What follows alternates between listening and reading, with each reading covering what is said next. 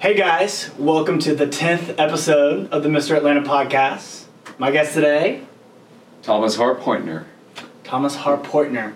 And why don't you tell everybody about yourself, Thomas? Uh, well, where do you want to start? Who are you? Where are you from? What do you do? Well, um, I'm the CEO of AIS Media in Buckhead. We're a digital media and consulting firm.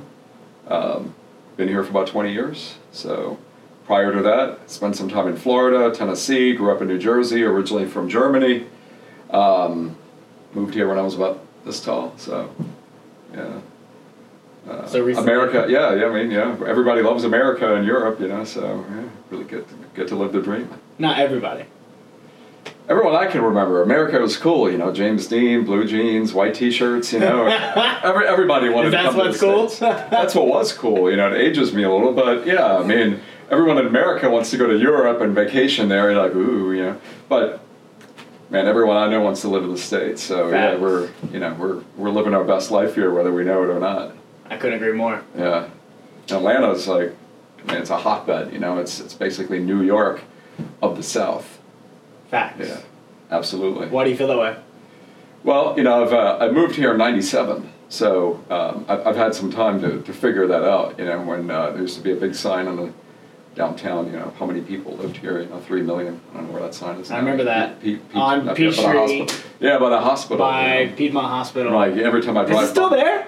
You know, I don't know. I live in Buckhead now, so you know, um, I I haven't noticed. Don't it, rough it down to Midtown often. uh, yeah, right. Um, it's it's a traffic that everyone complains about, but most of the complainers haven't lived in New York or L.A., you know, or Chicago for that matter. So you know, for the rest of us, I mean, it's it's it's not a big deal. True. So um, you know, I mean, what's not to love about Atlanta? You know, we've we've got we've got a pretty big airport, right? Um, you can get anywhere in the country pretty much easily. You know, an hour hour and a half back in New York, hour down in you know you're Miami. You can get to Dallas. I mean, it's the hub. Eighty percent of America is within an hour and thirty minute flight of Atlanta. Yeah. So I was listening to a podcast hosted by Matt B. Davis called Atlanta Podcast. Uh-huh. There's another one called The Atlanta Podcast. This is the Mr. Atlanta Podcast. Um, Not to be confused with. yeah, pod, pod, pod, pod, pod. Right, yes. So he just had this guy named Carl Atkins on. Do you know who that is? Don't know Carl Atkins. I heard of the Atkins diet, but, you know, Right, different right. Atkins, So he's gone. Carl Atkins was a part of the 1996 Olympic Committee Okay. to host the games here in Atlanta. right on. He also Right. helped with the 2000 Super Bowl and then most recently the 2018 hmm Super Bowl that we host. Was that last year? It was last Yeah. year. Uh, those Jets flew right over, man. It was, it was that was a moment. That was a that was a it was an amazing moment. What do you mean? Uh, would have been the cheapest to ever go to the Super Bowl, right? If you're in Atlanta, Right. and um, I had friends that went down. I decided not to. I hosted a party at my place, and uh, we heard this rumbling, like you know, it sounded like freight trains, right? Um, yeah, right off of Peachtree, Roll was hearing stuff, right? It was a rumbling. It shook the building, and everyone ran from the living room, and and we heard these jets just rolling down from Dobbins Air Force Base, and I just couldn't pull out my iPhone fast enough. So I got them in the distance, but man, every, every, everything got quiet. We're like, oh my god, you know what I mean? It's a once in a lifetime thing you're gonna see. Uh, you know, they're rolling down. You know where they're going. They're going towards the stadium, and um, you know when you watch TV, there's a bit of a delay. You know, so we all rushed back to the TV, and sure enough, you know they were coming. Now, how often do you see something Wow. like that, right? And then, of course, they circled around and, and came back. You know, and said, "All right, let's, let's catch them this way." Uh, and we realized, you know, it, it's those particular moments in time that you know you don't expect, and, until they just pass you by. Literally, like you know, those F-15s flew by, and realized, you know, this is a pretty big deal here. You know, like the, the whole country is watching. 120 million people are watching this game today. You know, uh, it, it, I, I, I got on you know Fox Business a few times talking about the Super Bowl and advertising. Is it worth it to drop five million bucks for 30 second spot? You know, some say yes, others say no. Um, but you know, it's real. You know, I mean, these F-15s are flying by, and then you see them on a big screen along with a hundred other, other, you know, 120 million people like man, you know, we're we're we're at the middle of something big right now, and it's you know it's our it's it's my home, it's our town. You know, You know how Gary Vee feels about Super Bowl advertisements? I, I you know I've heard him uh, express his feelings about a lot of things. Yeah, not not on that topic. He thinks uh, television advertising is the past, it's fucked, not a place to ever advertise, except for the Super Bowl. He says that's the biggest, How else do you reach 120 million people in one shot? there's nothing You know, in the world. Of course, that doesn't get into production costs and and other stuff, and the fact that most Super Bowl commercials are never remembered because you know. they What kind of too- impression did they actually Well, I mean, they get too caught up in the animation and the CGI, just like a lot of movies these days, you mm-hmm. know, so kind of lose the message. But we all have favorites, right? Say Doritos. I mean, they're rock stars. so They, They, get put probably right. the most effort into their Super Bowl commercials. And they get it right. And well, they also Yeah. get other people to make it for them Right. to do the videos. I have. I knew you were gonna say Doritos. I have a buddy who did the Doritos Yeah. challenge, Javier McIntosh, Yeah. and yeah, I think he did well. Yeah. No, it's No, but so a- back to what I was saying it. about Carl Atkins Mhm. is we're slated to have some of the biggest events in the world in this city for the next five to twenty years. We have MLS championship coming up. Mhm. The Well, what about all the films that are shot in our backyards every single day? very true. You know, a Lots good friend of mine owns a casting company. We help her cast for various roles. I've gotten 12 friends in the last, you know, couple months on, on you know, major films. Not, not bragging here, it's just that the demand is so high. I mean, she owns a casting company, runs it full time, one of the most successful ones in Atlanta, and there's still more demand than supply, you know? Um, the Mel Gibson film recently, uh, you know, Selma, uh, Selma Blair film, and, you know, Marvel, uh, Walking Dead. I mean, it just goes on and on and on every single day. 23 counties in Georgia are set up, you know, for, for production. So, uh, you know, it's, that's phenomenal. I mean, who would have guessed that 10 years ago? When I moved here, I mean, that wasn't even a blip. You know, it was Tyler. Perry and yeah, we're doing some music videos and stuff, but I mean, who would have thought Atlanta was going to be the Hollywood of the East Coast? And in some ways, better, I think. I you know. definitely think Atlanta's the best city in the world, in my opinion. And I've biked across America twice from Yeah. San Fran to DC. I've lived in Medellin, Colombia, in Spain. Spent time in Germany. I lived in South Korea. Been to Panama, Mhm. South America. And this city has more opportunity, beauty, and love Yeah. than any other city in the It's world. In love. my, in my opinion. Yeah, there's lots to love. Yeah, uh, it depends on what you look for, right? Like you know, we, you know, we see things not as they are, but as we are. I think is a famous quote. Facts. Um, so yeah, you know, if you wake up in the morning, um, you know, go through a short list of things that you're grateful for, advantages that you have. I mean, it just set, it sets you up for the rest of the day. You know, if you wake up in the morning and you start thinking about things that didn't go your way the last few days, and start to mill on that, you know, and it'll also be, you know, that'll be your day. It's a choice. Um, but man, of all the places that you can live, regardless of what you want to do and what industry you want to be in, uh, there's an opportunity for that here. And uh, not just an opportunity, but so many. So right? many. So if you're digital media, uh, film, music, uh, you know, you want to be in corporate America, uh, startups. I mean, we got Atlanta Tech Village around the corner from us, and, and many other you know little hub, hot spots. I mean, there's something going on every single night. There's something going on, no matter what your interest is, right? There's there's absolutely no reason to uh, be down on yourself, Right. you know, and, and sit on the sofa, you know, as a couch potato and say, oh, I wish, you know, maybe one day my ship will come in. You got to go out and get it, but it's here. It's right in our backyard. So uh, yeah, really, you know, there's a lot to be grateful for, in my opinion. You gotta go out and get it Oh yeah, out here absolutely. in Atlanta. Yeah. If you don't, somebody else will. yeah, yeah, that's for sure. But uh, it, it's it, in some ways it's a lot easier. You know, I've spent time. You probably have too in New York, and it, it's still a big apple. I love New York City. So many things to love about it. Um, but it's it's not as personable. Not know? even close. No. Um, you know, certainly there are a lot of things that, that, you know, New York has that Atlanta doesn't because it's been around a lot longer. But, you know, here you can go out any night of the week, you know, last night, spurred a moment, I was invited by a friend of mine. She's a producer at CNN. There was a you know Atlanta Press Club meeting. You know where all these producers from all Where over was the world. Uh, Brookhaven. Wasn't Brookhaven? Brookhaven. Yeah. What? Um, Chop Shop. really? Yeah. Um, Like a view. Looked like you're on a roof or something. God, yeah, it was a ba- it was a back cover patio.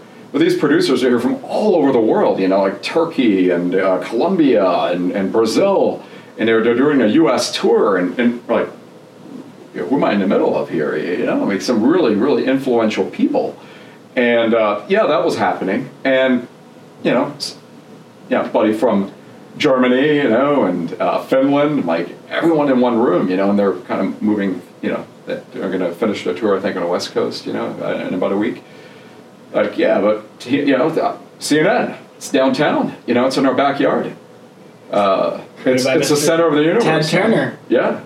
So, Grandpa it- Ted. you know, sometimes we, it's so easy, you know, to take things for granted, you know, and say, oh yeah, you know, here's CNN, you know, uh, here's, you know, Coca-Cola headquarters and, you know, yeah, no, you know, we- just live in the middle of it. One of the biggest ways for me to consistently capitalize on that, at least in the past few months, has been getting a new Apple Watch and having the 10,000 step accountability tracker. Yeah. Just as simple as getting 10,000 steps a day and doing what you have to do to get outside and get those fucking steps. Mm-hmm. So, you know, I've been here since 07 myself, and it's nice to have some kind of accountability or purpose to consistently get out and get it. Because you can work out and, and get steps or not. Oh, Just sure, do yeah. weights, this and that, yeah, but yeah. you won't be your healthiest self, your best Yeah. self. So for me, it's getting those steps, getting out into the city on the weekends, at, in the evenings, and going to these events. Yeah, great I actually point. spent um, a few hours last week going through 30 of the top calendars in Atlanta. Google calendars, every type of, I mean, it's, and pulling all the events that I want Right. to go to. And there's so many. I'm pretty Yeah, much yeah. slated through Right. January. Yeah. I mean, it, it can seem it can seem a little overwhelming, right? But uh, you do need to narrow your focus, decide you know where your interest level is, and you know it helps to. Uh, I found it helps to make friends in that way. You know, um, like we work with some travel companies, you know, and uh, a big trend I found was, you know, I think like 20, 30% of people have traveled by themselves somewhere and enjoy it because they find it less stressful. So because much. wherever you go, if you want to go to Barcelona, guess what? You're going to run into people who are traveling to Barcelona, right? A little bit easier than rallying a bunch of friends to say, hey, let's go on a Barcelona trip. So just go where you want to go and connect with people that are already there. And I think the same thing is true, you know, in Atlanta, or you know, if you want to uh, start a business or you're in a, in a, in a certain, you know, you have a certain interest, uh, just get up and go. You know, don't wait for the invite. Don't wait for two other friends to go with you. Just go there, and you're probably going to start running into people uh, that you know. And if not, at least you share a common interest, right? Yeah. It, kind of gets over that. Simple as that. Um, just go, too. just- just- just Fuck the there, invite. Just go. be there and uh, I can't tell you how many times you're, you're welcome, places- right? And people, Yeah. people are open, they're friendly, and they're like, "Hey, so so glad you came." You know, Right. in some ways, they're happier that you came than you are that you're there. You know, they want people there. And you didn't even buy a ticket. you just showed up. Just showed up, man, and uh, people are happy to see you. You know, uh, that's that's that's what, definitely one thing to love. And a lot of people that first move here, they don't know how to take the city, they don't know how to take the people, because most people, let's be honest, are from somewhere else. I, it, it's it's more rare to meet someone who was born and raised in Atlanta. ha- Has been my opinion. You know, Like- at least in the like city. Am. Yeah, I mean, you're, you're one of those guys, right? You're here, right? But if I say, hey, where? To be specific, I was born in Gwinnett, grew up in Gainesville, and moved to downtown. Oh, Minnesota. LA. I mean, that's way out So- there. You know, it's not even Atlanta anymore, right? That's- It's not. It's not at all. So I mean, Atlanta, born and bred, Georgia, Yeah, more or yeah. less. But been hustling Right. in downtown Georgia State since 18. So You've traveled like- a bit. You've seen the Oh world, yeah, I've places, been all right? around the world and have very happily come back to the city, Yeah. to Atlanta. Yeah. Oh, I mean, there are people, you know, they they're born in the house, went to the neighborhood school, never left the county, been there their whole life. So it's hard to try to imagine a world outside of that circle. Facts. So it's helpful to, you know, go to some meetups, you know, do a little traveling, you know, s- spread your wings a bit, you know, exp- you know expand your mind, um, educate yourself on other cultures and other points of view, and um, you know, you'll find that the more places you visit, the more people you meet. First of all, we're all minorities, right? It's just it's it's all situational, um, and, and then you'll you know it's humbling. Now, if you're in New York City, let's say you're in Miami, it's very international. Um, no one fits in, therefore everyone fits in. You know, um, and you know it's humbling at that point to realize you know we really as people have a lot more in common than we don't. Right? It, some people just like to focus on that one thing that we disagree on. You know, um, that's really a waste of time, waste of effort. You know? So, So what do you like to do for fun? well, this is fun. I agree. I'm having a great time, man. This is great. Thanks for the invite. Um, yeah, you know, it, it depends. Uh, I'm a workaholic. Uh, own my own company, so you know, if you love what you do, you, you know, you never work a day in your life, as the saying goes, or you're always working, right? Um, but I'm very fortunate to be in a business, digital media, digital marketing, social media. We work with so many brands, so, diff- so many different types of companies in different industries. There's always something going on, whether it's in motorsports or healthcare, life science. Um, I've worked with nonprofits uh, ever since I moved to Atlanta. It's how I made my first friends. You know, it's, it's easy to make friends, by the way, if you just go do some charity work, because people are begging you to be there. They're grateful that you came. You know, and they'll do everything they can uh, to get you to come back. So, uh, you know, I think the first charity I worked with was the Boys and Girls Clubs. You know, they were. I mean, that's that's an amazing group. First one I did. Is that in right? 07. I was a mentor Wow. for okay. the Big Brothers Big Sisters of Atlanta. All right, beautiful. Yeah, uh, Evander Holyfield Foundation. Uh, we, you know, we helped uh, organize and promote the annual annual gala when hotel in Buckhead was the Swiss Hotel. You know, so Hell it was yeah. a while ago, but um, you know, hearing those stories and the effect it has on kids, you know, as a, as a safe haven, you know, an after school place to go where they can learn, get strong, you know, make good friends. Like, man, that needs to be protected, right? So, Right. of all the causes people can care about, um, safe and- and- and- for kids. well, it's I more mean- important than that. I mean, that's the future, right? That's it. So, um, you know, we were there once. You know, there were certainly times. I've, i probably everyone at some point in their life felt bullied or unsafe, and to have a place to go, you know, is is uh, I think very valuable. So. Uh, charity work has always been a passion, and uh, it, it- not just because I'm charitable. I mean, part of it is selfish. You know, it's I get satisfaction from helping people, from being able to see, you know, the impact that's being made. You know, to, to help kids. I mean, maybe it sounds a little cheesy, but you know, it's like, oh, you know, if you can save, change one kid's life. You know, we, we've heard that on TV, but man, it's uh, it, it's it's actually true. You know, so the uh, impact that you get from helping one person or giving one thing, I couldn't agree more. It feels kind of selfish. It feels a little bit like, whoa. It almost I didn't know does, yeah. giving was this giving. Right. I you know, I feel like I'm stealing. you know that they're so happy. I'm like, wait, I had a great time. you know, I'm afraid I may have had a better time than you, but um, yeah. So people should do that. You know, they should do more of it and find the time to, um, because at some point all of us need help.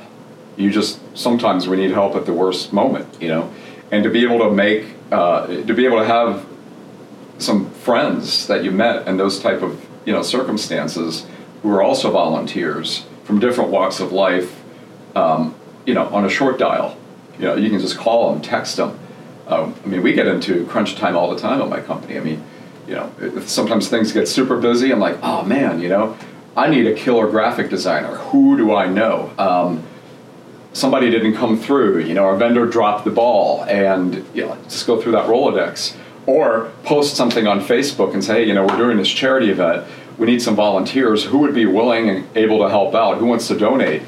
And you know, it show it doesn't happen overnight, right? But if you you know if you build that kind of network and you get to know people at that level, you know, you're giving, they're giving back um, from all different walks of life. You, you're going to meet people that you would never ever meet in other circumstances. Because you know, we all have our close friends that we go hang out with. You know, we talk about the same stuff.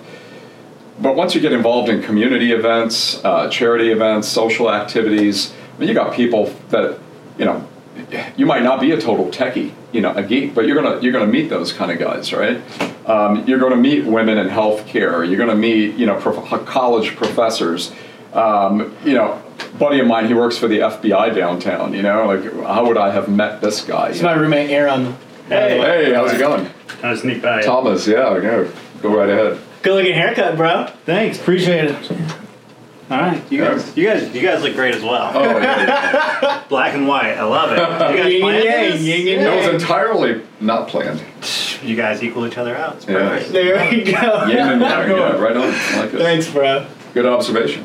I, it didn't occur to me. Say it's a perspective. Yeah, it truly He is zoomed out. perspective. He zoomed out. It was He like zoomed someone from a, out. from a distance. He said, "Hey, look at this." Look at this. Look at this yin and yang. Yeah. Yeah, I've been kind of on a white kick lately. Um, some white clothes. Yeah. Uh, I'll go ahead and share with my listeners why. First off, white expands your aura.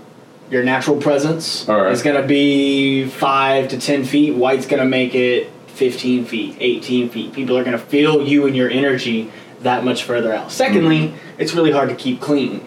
So if you can keep white and decent presentation, it looks like you're wearing a level of clothes that you know these are from Goodwill. This is probably four dollars worth of clothes. So, what does it say to you about people who gravitate towards the darker colors like black? Well, see, it goes both ways. And lastly, with the white, it keeps negative energy and feelings kind of bounce from you. Does it? In two different ways. From both people saying it, hmm because you're white, the color's white, they're not trying to bounce as much bad thoughts and energy from that. And secondly, just not saying it. Um, but in the inverse of black, it kind of goes the other way in, in all senses except when you combine them. So you put like a black accent with the white or white with the black, you can get a lot. And it's good to balance it out. So I don't always do all white always. If I'm doing my podcast, something I'm very happy and jovial about, I'm gonna do it. I'm gonna wear the white. But if I'm going somewhere I don't care as much about, I'm not. And that's where I am at 31 years old in my fashion exploration. So hey, you know, by you know, my stage, we're going to put a black curtain up, and you're going to stand out. You're going to contrast against the black curtain with your white shirt, and I'll just blend it. I'll just be a talking head. That's true. You know, I have a black curtain too. right on. Okay, all right. So, what makes you an expert in your industry? I'm probably the least qualified person to answer that question. Yeah, um, makes me an expert. I think the more you learn in life, the more you discover how little you actually know. Facts. and um, you, you can always tell an ignorant person because they know it all. yeah, um, it's usually the quietest person in a room. You know that, you know, sometimes knows the most, or is a complete moron until he opens his mouth. Um, but yeah, what, what makes you an expert? I uh, it's been proven. You know, I mean, Einstein's theory. Uh, it takes ten thousand hours at anything for anyone to pretty much become an expert in a particular topic. Right. You know, if you wanted to become an expert, you know, uh, music librarian, okay, if you started today, 10,000 hours from now, whether you burn those hours over 10 years or a couple of years, or you know, whatever, you know, What are you putting your 10,000 towards? you know, mine mine are kind of spread out. You know, so uh, it, it's it, you know it's a balance. So it also with me it always it all starts with health, right? Health is wealth. So keeping a you know keeping my mind and my body as healthy as possible that's part of that goal of living my best life, right? Um, so my definition of wealth is ultimately happiness because that's the end goal, in my opinion, that most people work towards anyway, right? Uh, I have a couple of younger nieces. Uh, they're, they're starting high school, and you know we have these conversations. You know, what do you what do you want to do? What do you want to be? You know, that kind of thing. They don't know, um, but everything they're describing really describes you know what makes them happy. Situations where they're happy. Um, you know, why do people want to make more money? So they can do more of the things that make them happy. Ultimately, I mean, we're seeking happiness, right?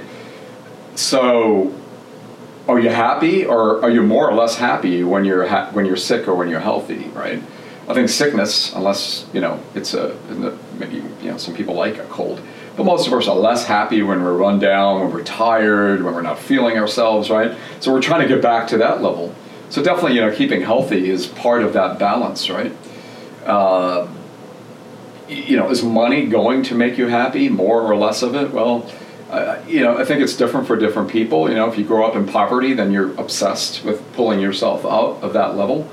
Um, and, and, certainly a certain degree of financial success, or I'd say financial security, is probably more important, right? Feeling financially secure, where you know you're not struggling every day. You know, you're not struggling for that next paycheck. You're not worried about, hey, you know, your light's going to get shut off, the car's going to get repoed. I mean, if you're obsessed with those thoughts, it's hard then to step back, be creative, and say, hey, you know, create uh, create something from nothing, create a charity, create a company. It's hard to do that, you know, when when the threat of your life, when there's threat of your livelihood. So financial security, I believe, should be. I mean, for me at least, it's a it's a, it's a measure of success, right? Just not having to worry about your finances. That's great. You know, it means you should always respect money. You should be in touch with it, but um, always keeping a certain level of financial security. Don't sacrifice that, right? So you can focus more on the things you like to do, and less of the things that you're doing just for money. Um, I, I think Jerry Seinfeld uh, once said that you know the only thing good about being rich is not worrying about money, but you're going to still have a lot of problems. You know, it doesn't get rid of all your problems. Um, so, but yeah, is money the root of all evil? I'm like, well, there's probably more evil because of lack of money than the excess of it, right? Um, but you know, it's it's a balance, and then you know, if you love your work, you never work a day in your life, so find something you're passionate about, figure out how to be financially secure doing that thing, uh, especially if it helps other people. You know, if it only helps yourself, you're probably not going to be very successful because, you know, every every successful company on on the planet does something for other people, not just for itself, right? Um, so you have to be thoughtful of the you know the environment that we live in, the people, you know, our neighborhood, our world. Um, yeah, it's it's it, it's a you know it's a unique combination for people. I think that changes as you mature, you get older. Um, you know, your priorities begin to shift. Um, so, but you know, when, when you're 20, it's hard to imagine life. You know, when you're 40, when you're 40, you're like, man, that blew by fast. Right. Whoa. You know. So let's talk about your benefit that's coming out. My benefit, sure. Well, you know, coincidentally, coincidentally, look at what I brought. Ooh, uh, I brought a little four by six. It's the um, it's the bubbles benefit, and it's really interesting. I, you know, I'll keep the story short, but this did not. This was nothing a few months ago. It didn't exist. It wasn't even a thought. Uh, you know, it's not something we've been planning. Not a whole lot of strategy went into it. You know, over the summer, but you know, a few friends and I got together. We we've done charity events. We've done mixers. You know, a lot of a lot of my friends they know us from the Hump Day mixers at, on Wednesdays and so forth. We've done over the last few years, but we wanted to do something a little bit um, more mature. You know, something a little bit more upscale than just you know the regular bar scene. And uh, a friend of mine, his wife, uh, you know, she's a uh, she has a master's in interior design. She works at Roche Bobois, very high end luxury furniture store in Buckhead, global Roche company. Bobois? Roche Bobois, because it's French. Bobois. Bobois. Roche Bobois. So B O B in French is a B O V. B O B I O S. Roche. Roche Bobois. Bobois. Three three three Buckhead Avenue. A little plug there. You're welcome, Victor. Um, um, you know, they came to our office a few months ago. We're exploring digital marketing strategy, maybe how we can leverage social media. It's something they have they've tried and you know been sporadically successful at over the years. And I go, well, I, how could we help you? I don't know, you know. Um, kind of put that on a shelf. Sometimes, you know, ideas don't just happen overnight. So we put that idea on the shelf. Um, and then, you know, one day uh, met, uh, you know, something just inspired me to do this Facebook post. I'd have to go back to my timeline. You can pull it up. Um, it says, you know, thinking about doing, you know, a charity event or something like that. And um, name your favorite charity in Atlanta. I, I just wanted friends to tell me I think I remember that to them because we you messaged me a little after. Yes, he was so passionate, and, and he was part of the uh, the organization. He was the founder and the CEO on the front lines, and it really inspired me. I'm like, you know what? This is the kind of guy who's going to help me help him. Right. Right. Um, which is very important to make anything successful. You need a lot of people working towards a common cause to bring, you know, u- unique skill sets, you know, to the table. uh, like, you know, let, let, let's see what he's all about. I messaged him, man. Within a couple of days, he was at my office. Um, we sat down. You know, we had a half hour scheduled, but I, I, think we ended up meeting for about 90 minutes, and we had so much in common. Um, such an incredibly passionate guy. I said, you know what? I got to help him out. You know, I got to say, what, what can we do? You know, we're a marketing company. We've worked with hospitals, worked with charities, worked with children's health care. Fantastic organization. But they're a huge company, right? I mean, Chick fil A, Children's Healthcare every year, very successful campaign. Uh, he's not yet, he's much smaller, right? A smaller group.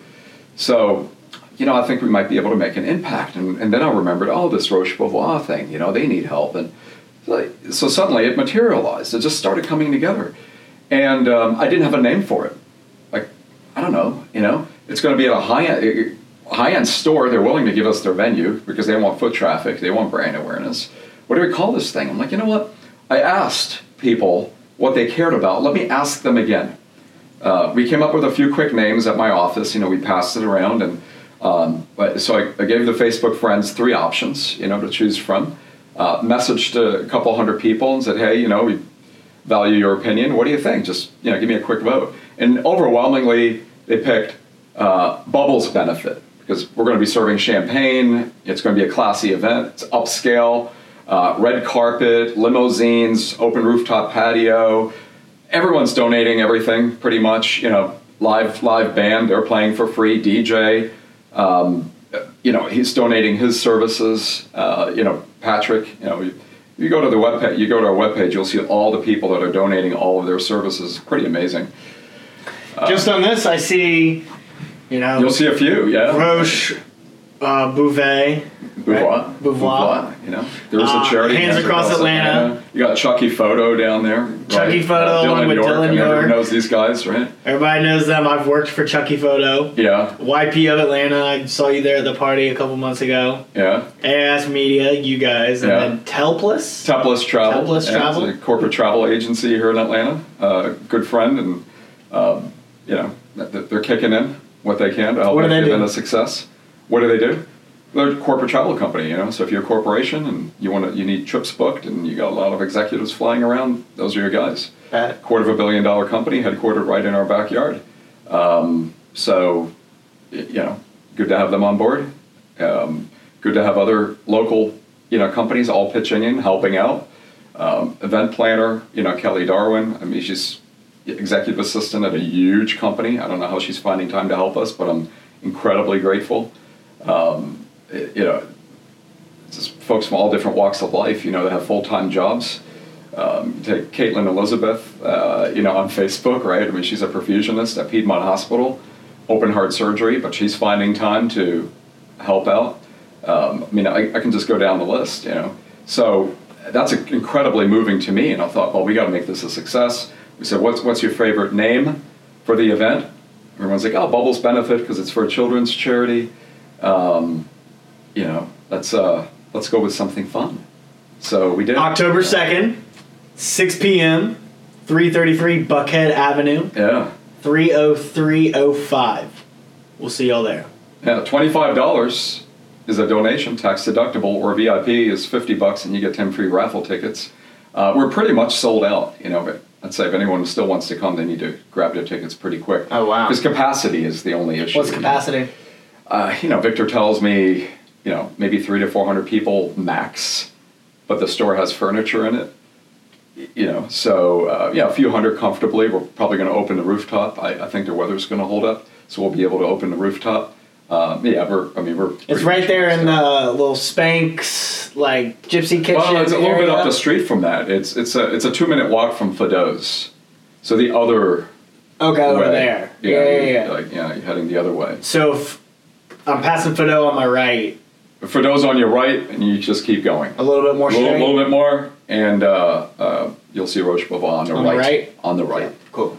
Yeah, um, it's gonna be a lot of fun you know but that's you ask me what do i do for fun i mean to me that's fun of course you know it's an excuse to reach out to people invite them out let's have a good time let's take some awesome photos um, you know get people online you know supporting a good cause get them to mix and mingle make some new friends as we did um, you never know where it's going to go so we have some big plans for this and uh, again, I, I mean, I can't be more grateful for all these folks that are just reaching out. Many of them completely unsolicited.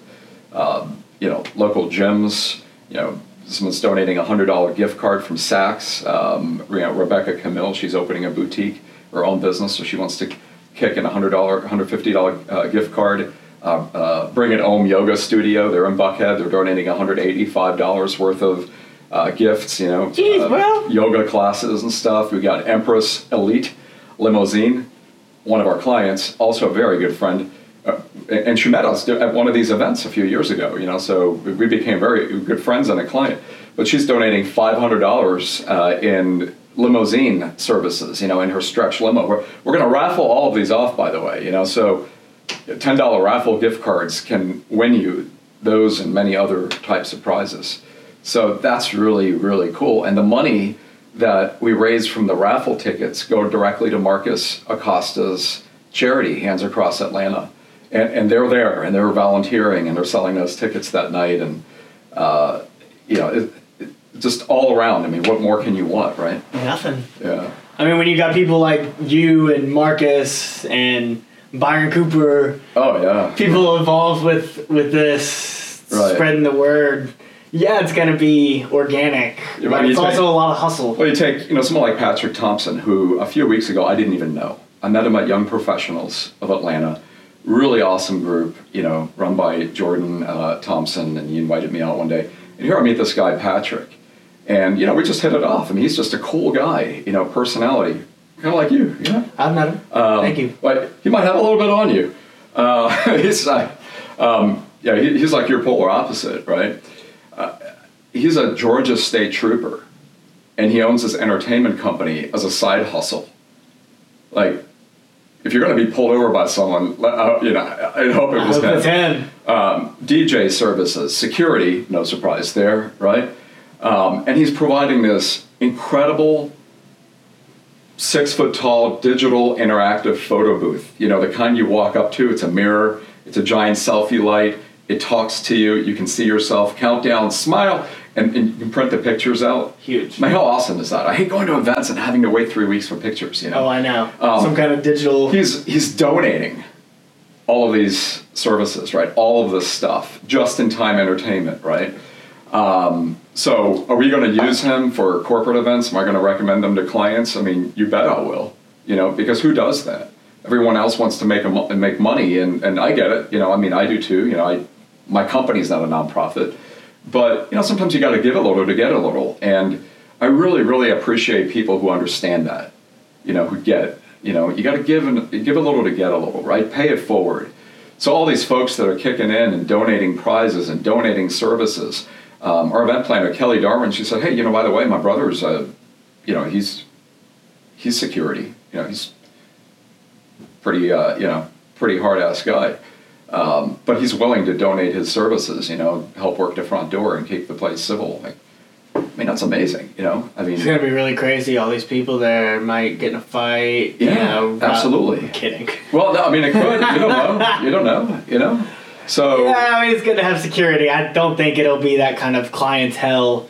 Um, our patrons. you never know. It's usually the girls that start the trouble, has been my experience. But I mean, look, eh, you know, every dollar uh, that people donate in time, right? You could pay a security guy or someone else a hundred bucks, but every dollar that you that, that the guy is willing to not accept goes directly to Hands Across Atlanta, and it, it, it's buying school supplies for underprivileged kids.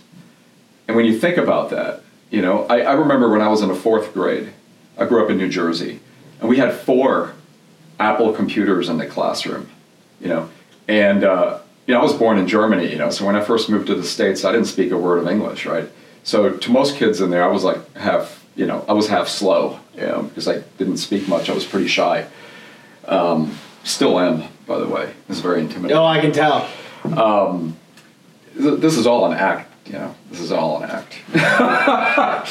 but Keep it you know, we, we, we had four computers in the classroom, you know. So the smart kids, the popular kids, were always on the computer, you know, the bright kids, and so I didn't get exposed. I, I, there was no computer time for me, you know, and, and it would have been really nice, you know, to, to play with a Mac.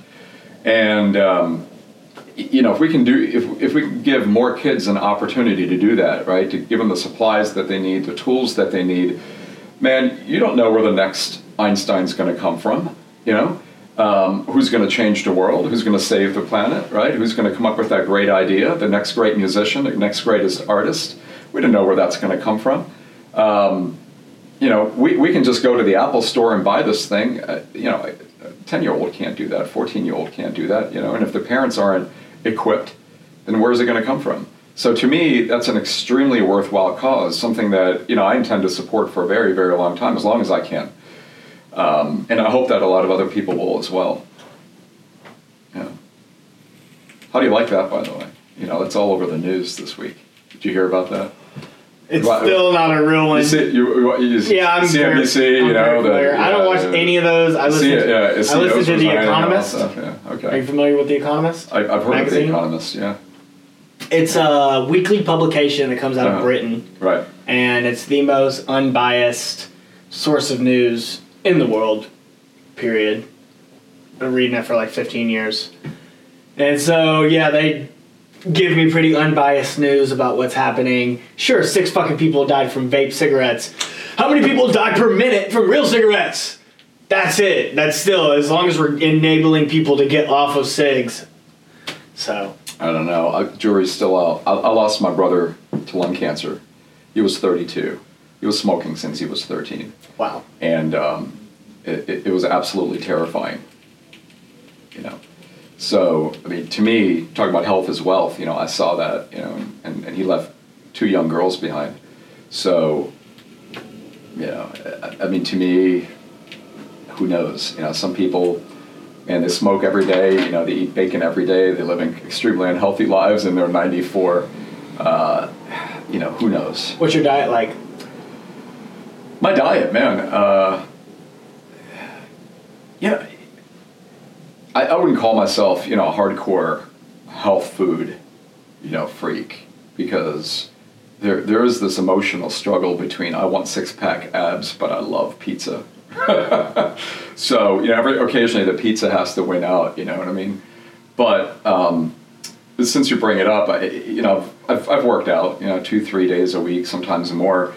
But in doing more of this stuff, and uh, especially this time of year, you know, skipping those gyms at night, know, those gym sessions at night, I said, you know, I'm gonna have to challenge myself to start going in the mornings, and that's that's tough, right? Because I, to me, that's half the workout, just getting up and getting dressed and going there. Once you're there, you're gonna work out, and um, but it's one thing I can say I'm proud of myself. I've been able to do recently. You know, just hitting the gym just about every morning. You know, getting in there at you know getting up at five thirty, um, having a, a, good shake.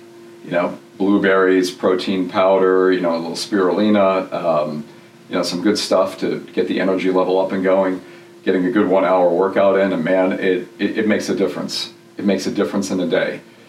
Um, and you know, at the end of the day, if you have all of these other open items that you haven't been able to accomplish, you know, sometimes some days are more productive than others, right? At least that's one thing you can scratch off and say, you know what, I got my workout in, I feel good, you know, I feel good. I invested in Um, my health I- for I- the future. I did that. You know, I did that it. because I, I've been on a lot of flights. Sounds like you have too. And you know, there's that part of the flight announcement. And all my friends, you know, they know what I'm going to say. Um, in the unlikely event of a loss of cabin pressure, air masks, something will drop. And what will you, what you, what should you do? Secure yourself first. before helping others. And you know, the Delta knows something about that. You know, they like you know they- want you to be safe. Uh, how are you going to help others if you're passed out or dead, or if you're terribly unhealthy, or in any state? You know, physically, financially, mentally.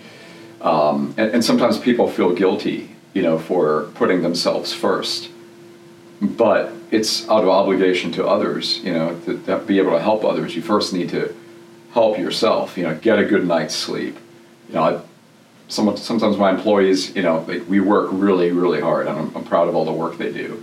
You know, you get into those really busy streaks, and they take that home, and you can tell they're a bit stressed out. And I said, listen, uh, work is important, and we do want to get things right, and our clients are incredibly important to us. But if it starts to impede on your health, and you're you're losing sleep or you're stressed out, you need to come to me because that's where you need it, it needs to stop, right? You need to pause there because you're not doing anyone any favors, right? Uh, so you know, put your health above above all else. All right, get a good night's sleep. eat What's your diet? Yeah, I mean, start with the grocery store. You know, it's not just what you buy, but also what you don't What buy. do you eat? Yeah, what you don't buy. What you don't buy, you can't eat. You know, it's it's when you have that moment of weakness. you What do you eat? God, man, it's like you know, because I I, I know I, I know my problem. You know, like potato chips, man. You ca- I can't put that bag down. It's hard. It's really hard to put that bag down. So you know, the decision starts at the grocery store. And I'll tell you something. I someone told me a long time ago, and I get ah bullshit. He said, "Hey, listen. It is it is easier to resist a temptation than to stop once you've gotten started." It's easier to resist than to stop. So, potato chips, don't even Don't buy them. buy the damn thing. You know, if you have a certain fitness goal and you know, come on, you know that's not contributing. You know what I mean? You know that consciously, but you know, just have one, all in moderation. So I eat about 40% fruit, yeah. about 30% vegetables, All right. about 25% nuts, and about 15% grain. Okay. What what uh, what percentage potato chips do you eat? So I eat chips with my hummus. Because I love the chips. Yeah, yeah. I do pita chips, multigrain, and I do high fiber chips, which they're starting to come out with chips that that's cool. promote fiber, Right, yeah, yeah. which is like the most. Let's um dive into your recommendations for Atlanta. Let's talk about places you like to eat, between restaurants, groceries. We'll start with that. Oh man, uh, which ones? Groceries. Gro- gro- groceries. Oh man. Well, let's look. I mean, you know, you got the Disco Kroger. There's some history there, right? Uh, so you, you get some. It's you get some really sketchy characters and some good people watching at the Disco Kroger. Uh, Trader Joe's right next door, the Publix next door, and Aldi just opened up. But you got to bring your own bags. Absolutely. Bring your own bags to Aldi. Aldi. So I have not been. I like all that. You know it's owned by Trader Joe's, right? Yeah, similar history. Yeah. Uh, No, it's the same owners. family, right? The brothers or something. Like Identical. Disney or NBC or Comcast own everything. Trader Joe's is. I still fuck with them heavily though, Yeah. for sure. Yeah. Aldi and Trader Joe's. How about restaurants? Yeah, what do you like? What do you like? What are your go tos? Well, so, uh, y- y- you know, for me, during the week, most of the time, food is just fuel. You know? Food is always just fuel. Uh, well, I mean, it's for more people, it's become an experience, right? I, I, I read a Some s- people live to eat. I eat to live. Hi, well, you know, I read a stat last week that um, yeah, the amount of people that are, are e- you know, the, the eating out rate has increased, you know, like six percent in 2018, and it's up like another four percent this year. I don't believe that. So, um, I Okay. I'm sorry. I'm gonna interrupt because less and less people leave the house now. do they? Yes. So, And one of the biggest problems that Carl Atkins, who I was referencing earlier from Atlanta Podcast, who designed these events, is saying the biggest struggle that professional sports and events are going to have in the future is simply getting people out of the fucking house into the place because in-house in-phone experience is just as good if not better subjectively for these experiences. so you think more, more or less people cook now prepare their own meals than they once did? that's different You're unique. You're, I'm you're a unique guy. a different person You're 100% unique, just like all the other seven billion people in the world. Thank you. Yeah. That's that's a really beautiful thing to say. Yeah, Uh, I didn't make absolutely. you. And you can make everybody feel special with that. Uh, but not really. I mean, do you think more or less people prepare their own food when they're, you know, they're stuck in traffic, they come home? Um, um probably less Hmm. because of these diff. I mean, eating out, fast food is gonna take what a third of people, and then real. Well, you know, now you also have the delivery services, right? Absolutely, that's the third one. I So was it's kind of a hybrid. Is, is between delivery service, Yeah. meal prep service, anything like that. Yeah, and it's, then just and it's not just all starving pizza being delivered. There, there, there are good choices. Absolutely, yeah. There's some stuff there like Daily Harvest. Yeah. That's a good one. Have Hello, you- Hello Fresh. Have you used any of those? Yeah, um, I was embassing fresh and fit cuisine Okay. a little bit. It's another one. There's like All right. Yeah. 200 different locations, pickup spots around it, around Georgia. I haven't tried any yet. You know, I'm I, I'm working during a week, or I'm doing podcasts with uh, wonderful people like you, and then I get home and I'm like, you know what? I just want the hunger to go away. You know, throw, throw a couple things together, eat, be done.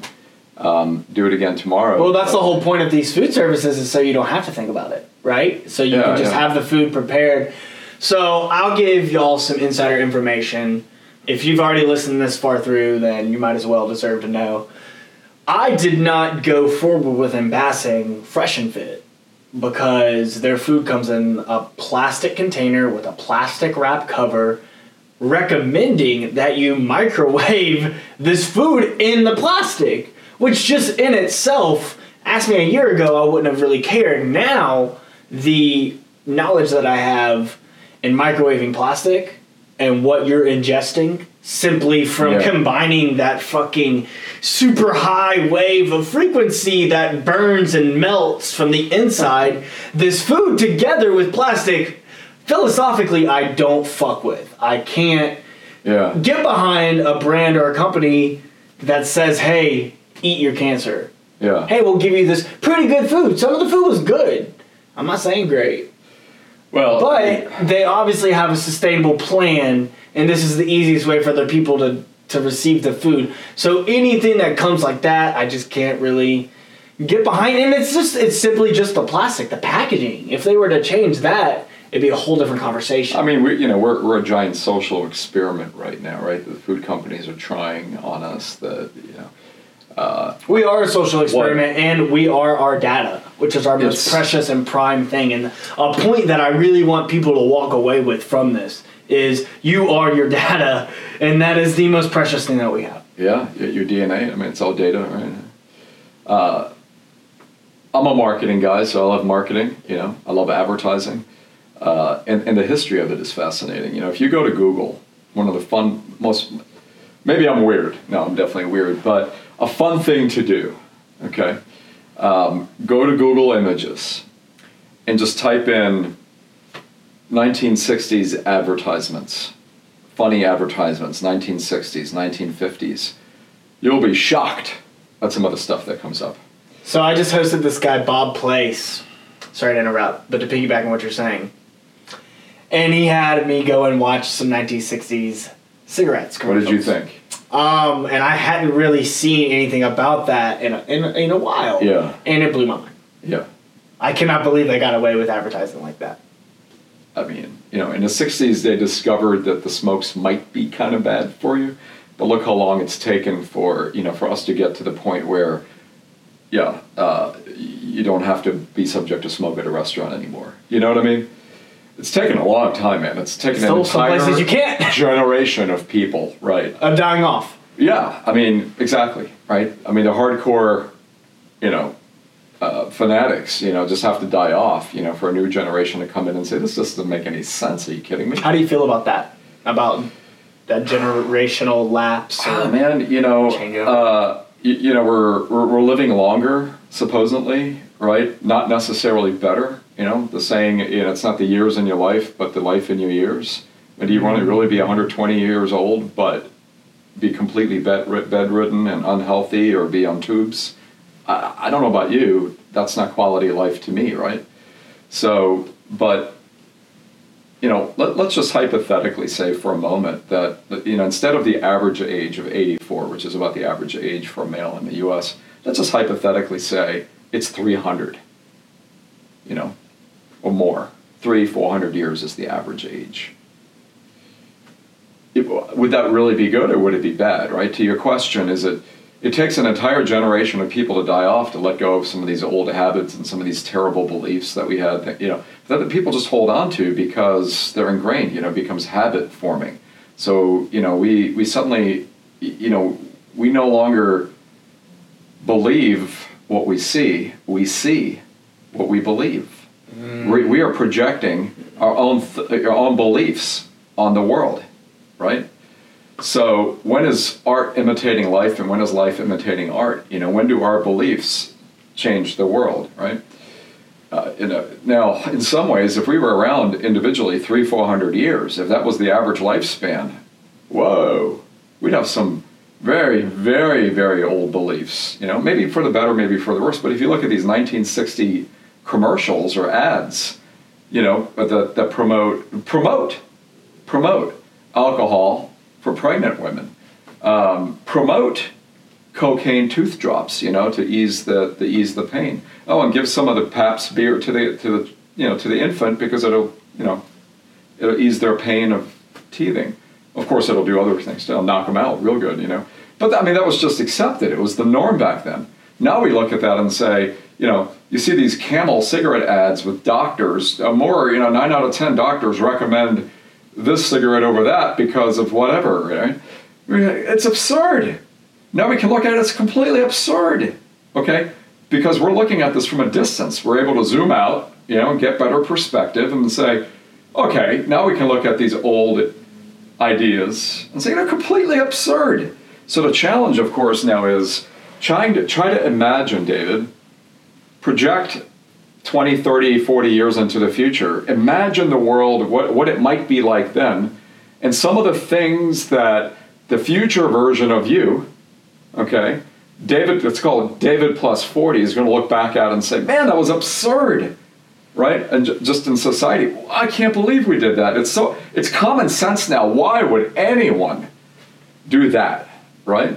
And, and, and I think it's as funny as it is, it's mind expanding to look at old advertisements because they were very well crafted, very well sold, they were very effective. And um, you know, they didn't just change what people wanted; to change their whole idea of what was right and wrong. You know, belief in their system. Suddenly, wearing hats went out of style. You know, every man, rich man, poor man, you know, most of them took the buses and the subways. You know, New York City. Everyone read the newspaper, right? Now we get criticized. You know, you've seen the artists' renderings of like you know people on their phones. They take the phone away. Oh, what a poor, what a what a bad society we are for looking at our screens the way we do. It's disconnecting us. And so, you know, you've seen that perspective, and I appreciate the perspective. But again, if you look at society in the 1950s and 60s, you'd see 200 people, 100 people on a, on a bus or, or, or on a train or on a train station. Everyone's reading the New York Times or the Chicago. Everyone's in the newspaper. Now, of, instead of people reading, you know, the news on their phones, they're reading a newspaper, still not talking to one another. Didn't didn't you know didn't change anything. Um, so I think we're a little bit, in some ways, we're a little bit too hard on ourselves. Oh, we're so disconnected from society because we're on these devices. Is that the issue? It's really just, you know, the mechanism or the device or the technology.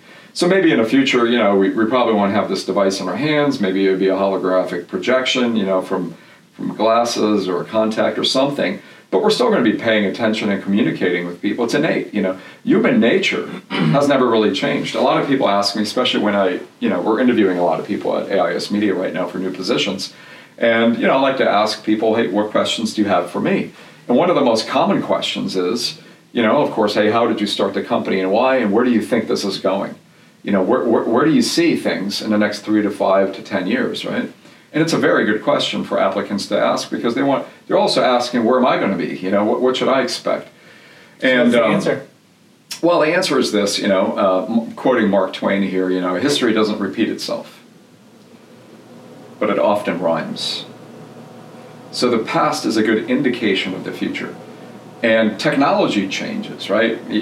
Uh, in my company, you know, we didn't always use social media because Facebook's only about 13 years old, right? We've been in business longer than that. So we evolved and we changed the way we communicate. Um, email wasn't always an acceptable thing. At one point, you know, mass email and email marketing was kind of evil. It was kind of a naughty thing to do, or spam. You know, uh, it's just normal now. Um, so a lot of things that we do today, that we use, tools we use, and techniques that we use, that weren't always acceptable. But you know, I have a 14-year-old niece. She doesn't know a world without the internet. She's on her phone because that's what she does. Um, my, my mother, you know, for the longest time, she was anti computers. And a few years ago, for Christmas, I bought her an iPad.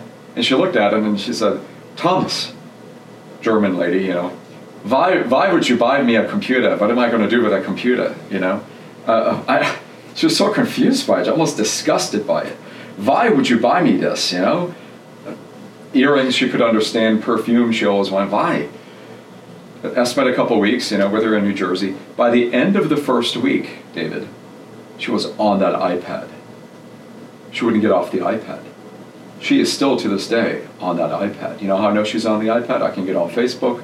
She doesn't know. She, she's not watching. She doesn't know that I know that she's on playing bingo. status. because she's you know because we're friends and you know. Right. says oh you know your close friends they're She's playing online bingo right on now. the Facebook game? bingo! She's on bingo. She won't take my call. Oh I was busy. I was busy. I wasn't around. I'm like, yeah I know. You You were, you. were busy with your bingo. You know? um, now she won't get off the iPad right? She used to give me a hard time for being on my phone all the time while I was up there. I'm like mama she goes stop stop bullshitting around you know? You're, you're bullshitting with your friends. I was you know understand I check my work email. I check work social media. You know I check the news. I check stocks. I read news. Everything on this device okay? You're sitting here watching CNN and the price is right. You're less productive than I am okay? During a commercial break what are you doing? You're watching commercials. I'm reading my email. I'm placing orders. I'm answering customer service requests you know stuff that gets forwarded to me. I feel I'm a lot more productive than you are watching these commercials. Now she's on her iPad. Oh, can't get through to her. So that's how quickly we can change, right?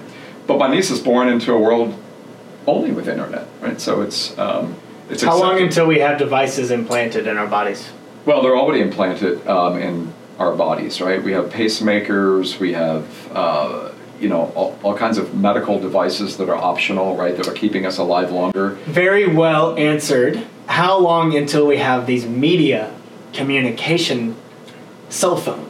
Well, I mean, In our bodies. And, and so by me, do you mean as, as, as a human race or us as Americans? Us as Americans. Well, that's subject to FDA approval, but if you go to Australia, they're already legal. If you go to Europe, parts of Europe, they're optional, but there, there's a whole, there are tens of thousands of people who've already opted in and had these little devices implanted in their, in their arms that open doors, help them, let them, you know, pay for things, unlock, you know, certain access levels in their companies. It's a little chip that's just shot into your wrist and Okay. you know, I mean, if that were available, it's not FDA approved yet, but in the U.S. But if it was available to you, you know, would you? And if so, how, let's say, how opposed to it would you be? Is the question. Now, if if it was a government mandate that everyone had one, of course we'd revolt. We, you know, we would march, man. We would set shit on fire. We would set businesses on fire because that's the thing to do when you disagree with things, right? It doesn't make a whole lot of sense, but. But if it's optional, people are going to opt in, right? If the government made you check into Starbucks, made you post your pictures, you know, every time you went out, say, hell no, I'm not doing that. I would revolt. my like freedom, China. my freedoms are impo- you know, uh, imposed upon. But if it's optional, we we opt into it, right? So um, yeah, it's coming, and it's coming real soon. And um, you know, right now, I, you know, I see uh, you, you wear a very nice watch. I think I'm gonna buy one this weekend because the phone in the gym, you know. Um, but, but but look, it, it's got a uh, it's got sensors already built into it, right? To keep keep track of your heart rate and your rhythms and your sleep and so forth. You know, it's game and life changing. uh, we are you know, we have some clients in healthcare and life science, and I can't get into details, but I've seen, I've had the privilege of being in some of these conferences that are just so incredibly thought provoking of, of what's to come. And I, I can say with confidence, without naming any you know manufacturers, we're very, very, very close to having a device that pairs with that phone that's inside your body that's going to take the capabilities of that thing to the moon. Mm. I mean, look, wouldn't how how helpful? Now you would say, "Oh, a device in my body. I don't like that idea. You know, I'm going to be spied upon." But you're a healthy guy. How helpful would it be if that device kept track of your cholesterol level? If it kept track of your not just your heart rate, but you know your platelet count, your oxygen level in your body. Um, you know, if you're a diabetic, you can say, "Hey, your insulin level's dropping." You know, you, you know, you, enough of that sugar dessert. You know, you, you've reached your max, right? If it actually kept track of your magnesium levels, it told you, "I you need to take that vitamin." Sends you notifications saying don't or It's like, do. man, right. you know, it's like that's your last drink. Anymore, you're gonna get sick. Yeah. Oh yeah, you know, we won't just get pulled over and get a ticket, but you'll literally suffer from a terrible hang up, uh, hangover tomorrow, unless You take a little magnesium pill or something. You know, if it actually interacted, now that's helpful. If you're if you're providing things that in, improve our quality of life, Finishing up, I'll call you. there you go. Just wait. So you know, so that's where I mean that's where we're going with this stuff, um, and we are very very close to getting there. So s- a very very long answer to your question earlier. You know, where are we going in the future? Leaps and bounds, right? Five G technology is going to it's going to be unbelievable where we're going to be in the next ten to fifteen years. But however, some things will absolutely never change because they never have. I mean, if you go back hundreds of years and say, well, what did people want? 200 years ago, 100 years ago, 50 years ago? Did people value uh, personal security to feel safe? Did people value not going to bed hungry? Did they value good health? You know, did they value you know financial freedom and, and financial security? Did they value happiness? You know, did they value getting from point A to point B faster, better? Right? We all you know. Did they value a good deal? How long have people been negotiating for a better deal? Furs, you know, better deal on salt, better deal on gold, you know, better deal on food. We always want things faster, cheaper, more efficiently. Those are innate human needs. Now, how we get to those things, maybe it's an app, maybe it's a device, maybe it's a, yeah, maybe it's a rocket, okay? Um, where we go on vacation may change, but we always want a vacation. Some things are never going to change. So, in that regard, if you understand human needs, it becomes easier to predict, you know, what might be extremely successful and what's probably going to flop, you know. What's one thing that you're versed on that you feel the general population needs to know better of? In what sense? And topic was. Let's uh, say, I mean, we have overall productivity, life, love, happiness. Yeah, I think the uh, we, everyone. If you say to someone, "Look, do you do you like the idea, the idea of world peace? You know, people just not killing each other for for stupid stuff." Sure, you know. Do you like the idea of that? You know, just us all getting along better, and you know, how do you get there?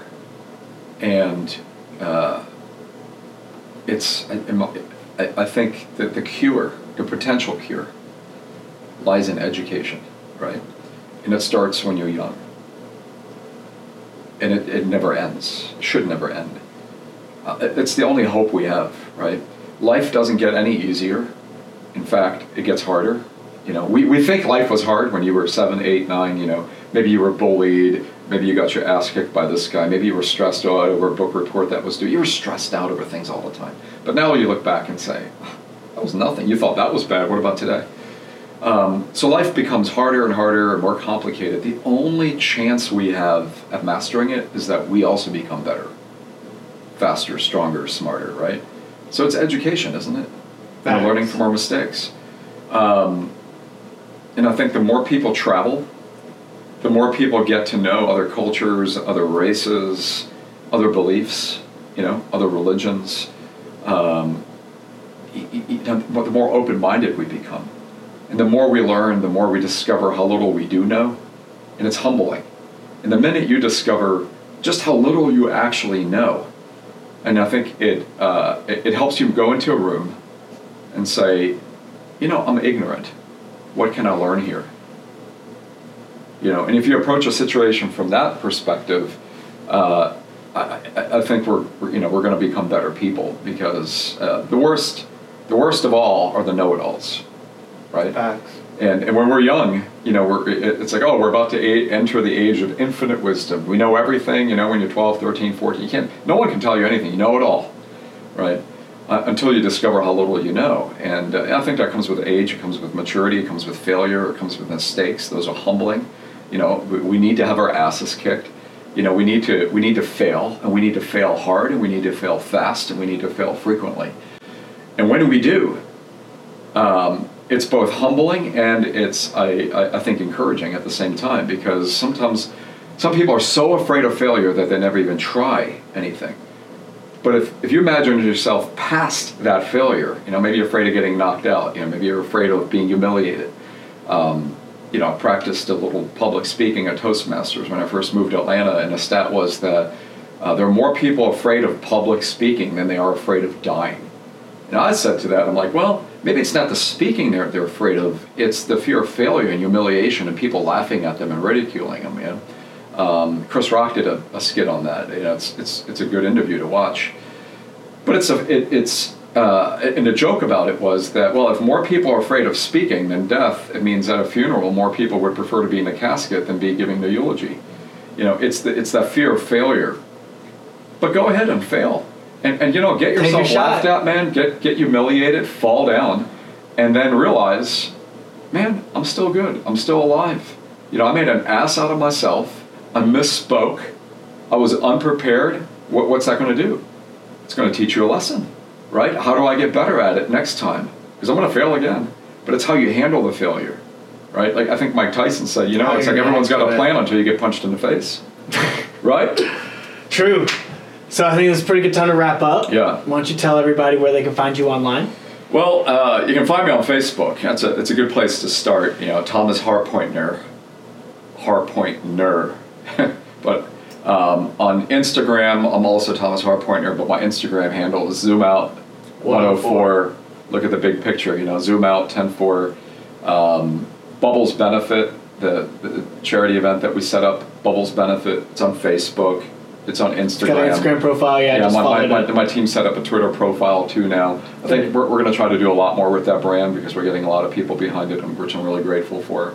Uh, my company, AIS Media, you know, we're, of course, all over the internet, so you can find us there. So, um, but no, I really appreciate this. This was a lot of fun. My pleasure. Hopefully, we can do it yeah, again. Absolutely. Yeah. Thanks for coming on. Thanks, David. I look forward to promoting the Bubbles benefit and being there myself. Beautiful, beautiful. All right. Absolutely.